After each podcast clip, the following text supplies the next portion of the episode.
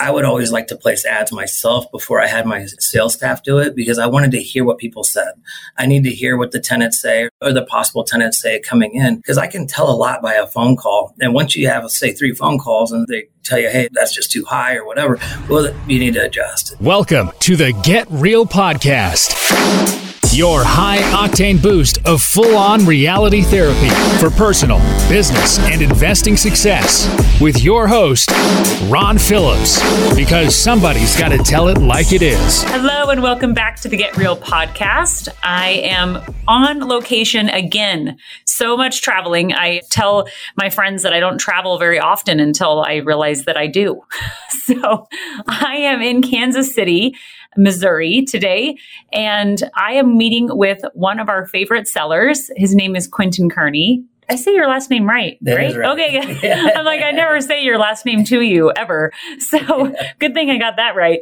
And we worked together for a really long time, despite the fact that I don't know how to say your last name for sure. So we worked together for over a decade. So love, love the Kansas City market. And one cool thing about the Kansas City market that you may or may not know is the stability of this market. Because in the last cycle in real estate, 2008, 9, 10, we never stopped selling property in Kansas City, which is unique to only Kansas City. Of all the locations where we sell properties, Kansas City is the longest. It does not hurt that Ron is born and raised in Kansas City, so he knows Kansas City really well, but still super stable.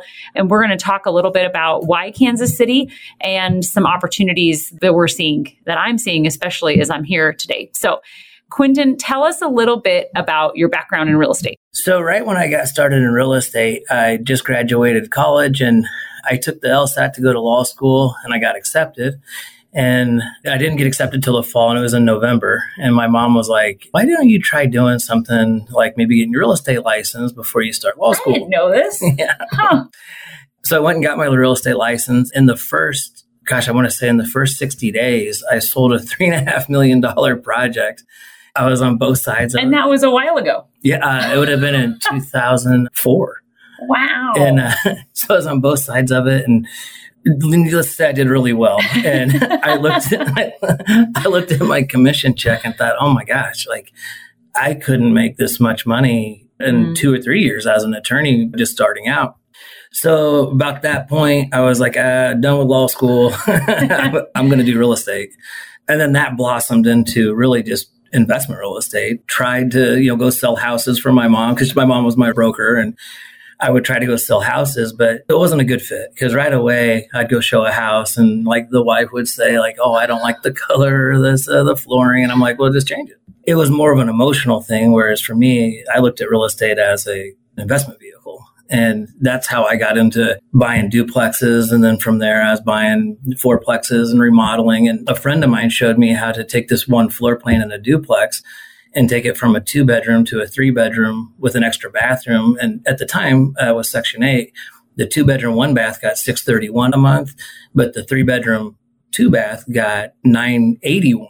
Oh, and wow. so I would go out and buy these duplexes based on the two bedroom rent. And then I'd turn around, add the bedroom and the bathroom, and then get it up 30% on the rent. And then you could, the multiplier on a sale. wow. So that was by like year two in real estate. And then pretty quick after that, I was just doing investments. Huh. That's all I wanted to do. Well, I just want to know what are the pros in working with investors from your perspective? Because I think that's something that people don't always think about. They think of the investor side and not necessarily the builder or the seller side. So, in working with investors, you already said like they're not as finicky, right? Mm-hmm. Like the paint color, I'm totally with you, by the way. I've helped mostly family, a few friends in purchasing their primary residence. And I'm like, yeah, there's a reason why I stay in my lane and do my version of real estate. But as far as your perspective from like growth and potential, things like that, why work with investors? I like working with investors, and especially investors that come through RPC because they seem to have a baseline of knowledge already and they're being kind of schooled in, hey, what should I expect? Hmm. And some of them that come through are very seasoned investors. Some of them I've been very, very surprised at how much they know. And sometimes they're just as experienced as I am. But I like to be able to work with people that it's not an emotional thing. It's, hey, do the numbers make sense? Do they not make sense? Yeah. If it isn't the numbers, what makes the purchase or sale a good idea? Is it an appreciation thing? Is it, hey, it may not make sense today, but tomorrow after this whole master plan community goes in, you're going to see your rents probably quadruple or whatever.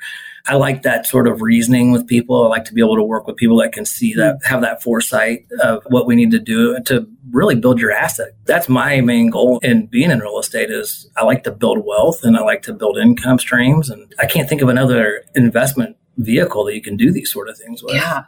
You know, one thing I know about you and having worked together for a while, even though we've only seen each other face to face only like what, twice? Yeah, twice. yeah.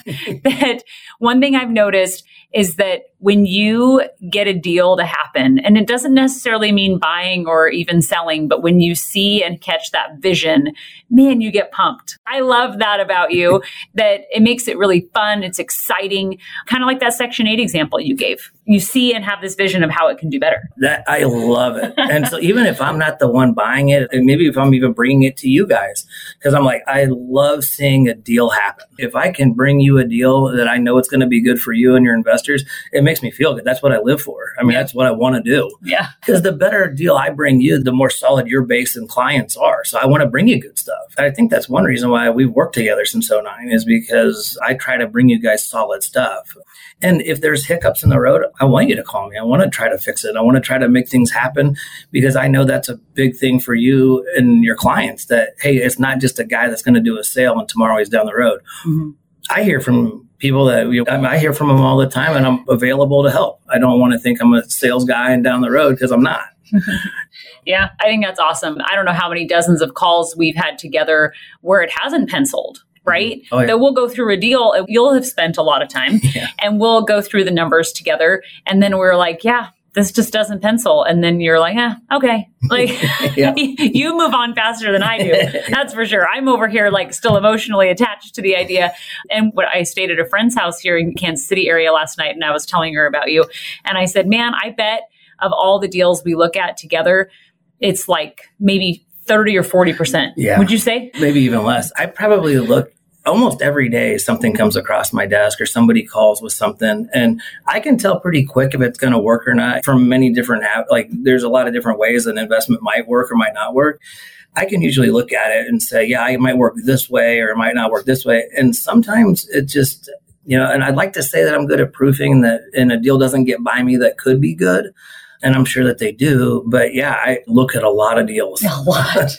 yeah. Probably more than anyone else I talk to. Yeah. Like so many opportunities. And I think that's probably that vision and honestly like a gift that you have in looking at a piece of dirt and saying, oh, like I can see, I can see what is possible here and options and opportunities, which is pretty fun. Fun to, I guess, watch as a bystander. I run the numbers, but the vision that you have is awesome. So in our travels around the area today, we stopped and looked at a particular development of duplexes. Yep. It's in Tiffany. Yeah, Villas at Tiffany. Villas at Tiffany. yeah, tell us about it. So it's a subdivision inside of a master plan community called Genesis Estates. 79 duplexes are total to go into this mm. area. First phase is 26 duplexes. It's in a really fast growing area of Kansas City. And I think I shared with you when I first started looking at this project, there was just a bean field on the way up there. And then within eight weeks, a QuikTrip, which if, if you don't know, it's just a really high end gas station in Kansas City. It's all corporate owned and they're just awesome gas stations. Hmm. Calling it a gas station really isn't like the right thing. It's, I don't know what you call it, but they're really, really nice. Huh. And one went up in the eight weeks I was looking at this project right on the way to it. And then a friend of mine that owns a bank was telling me that there's somebody applied for a loan for the land across the street from these duplexes and that they're going to be putting in high end single family homes. I shouldn't say high, high end, but more like not starter, yeah, but not like starter. Yeah. Because like in different areas of Kansas City, single family homes vary from like a starter in say South KC might be around 300 and a starter in North Kansas City might be four to 600. That I think will be somewhere between 600 and 800,000 on those homes. And so after hearing that from my friend that owns the bank and then watching this QuikTrip go up, I thought, okay, There's a lot Yeah. of growth coming. QuikTrip, their research center is like uh, very, very good. They Mm. know where growth is going. They know where to place these gas stations or you know convenience center or stores. And so when I saw that, and then also like my friend that's putting in that other development, I'm thinking I need to get Mm. this. This would be good for everybody. And so then took eight weeks and negotiated the contract to try to get everybody to be able to buy them. I think one of the highlights for me today was you had picked me up at the airport for shorten the story. And when we pulled up the map, you said, Oh, it's like 10 minutes from here. Yeah. From the airport, which was super exciting. And I mean, what it looked like to me, like a main freeway to yeah. get up to it. Mhm. So pretty cool location. And then a lot of retail and development, commercial development type of stuff that's been going in Yep. pretty close by, right? really within one block of this location. If you head to the west from these duplexes, you'll literally be driving through a bean field and then you're at two huge developments single family developments and then also a elementary school and then after that block then you come to like jc penney's home depot lowes i mean a massive commercial development and then across the street from that are bean fields Hmm. which very soon will i'm sure will all be developed this area is moving at a, one of the quickest paces i've ever seen in the Hmm. kansas city market that's for sure it's building out quick Wow, that's exciting. So, who's going to want to live in this location? You're going to see a lot of executives that travel that will probably rent there. Also, most of these properties, they don't have steps. So you're going to have older clientele. The properties are maintenance free exteriors and all, you know, so the lawns will be mowed, exteriors will be kept up. So you might have some older people. I'm hoping definitely for that because they're great tenants. I love older tenants. But you're also going to have a lot of people that travel a lot for work or are just busy at work, maybe at, say, Ford or the Claycomo plant or Harley Davidson or upper level management somewhere. And they just need a place to rest their head at night, but they don't necessarily want to have a huge house or anything like that. They Mm. just want a place that they don't have to mow the lawn because they're busy at work. They don't need extra work. Because how far away are those plants? I didn't even look that up. They're really within 10, 15 minutes. Oh, wow. This is a really good centralized location. Okay. I wanted to ask you a little bit about the rents. So, one thing about you that most people don't know is that you have a background in property management that's pretty extensive Yeah. and you understand rents. It's kind of a cool situation for us because you have a good knowledge base on what things will rent for, the demand for rentals, because you've owned a management company before. So, talk a little bit about how you figure the rents will be in that location. Okay. So one thing that I do is I'll drive all the neighboring communities to see if I can find any for rent signs. And I did that on these. And although they are rentals, I can't find anything for rent. So then I dropped back and looked at historical ads to see what I could find out there. And I'm seeing properties like older single family homes around 1800 to 2200. They're probably 20, 30 year old homes. And that would be south of 152. And then there's some to the west of this location that we're running right at $2,800. And so when I look at these locations, what they are, the finish levels, I'm thinking, I think I can probably definitely get between 32 and 3,400. It's always hard to know 100% until I place some ads. And so that was when I had the property management company for a decade. I would always like to place ads myself before I had my sales staff do it because I wanted to hear what people said. I need to hear what the tenants say or the possible tenants say coming in because I can tell a lot by a phone call. And once you have, say, three phone calls and they tell you, hey, that's just too high or whatever, well, you need to adjust. But I would do that because sometimes I usually like to start low and then just see my feedback on people and from the conversation. And usually I can drive the rents up as high as I possibly can get them just by having those calls. And just from having that background of 10 years of conversations, because at one point in time, we had a little over 2,000 properties that we were managing. And so I've had a lot of phone calls with people over rent. And so I can just hear in their voice what I'm going to be able to get and what I'm not going to be able to get. And my goal for the investors and for us is to get every dollar I can out of Yeah. it.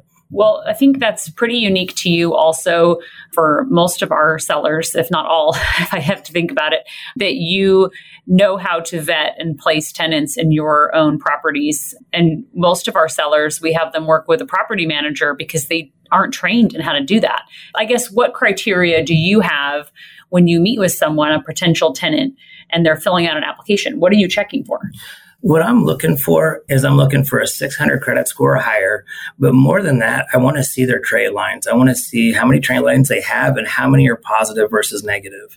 That's a good indicator. Is that like credit cards? What is that? Mm, like credit cards, small loans, car oh, loans, okay. anything. I don't even know. anything that they would have a loan on Okay. or money out, that is really important to me. And then also, I like to pass landlord verification and not the one that they're leaving. I want to see two back because the one that they're leaving, sometimes if they want them out, they're going to give a glowing reference, Yeah. right? So Yeah. you really want the one prior to that and the one prior to that. Those are Mhm. the two before are really what I want to see and talk to.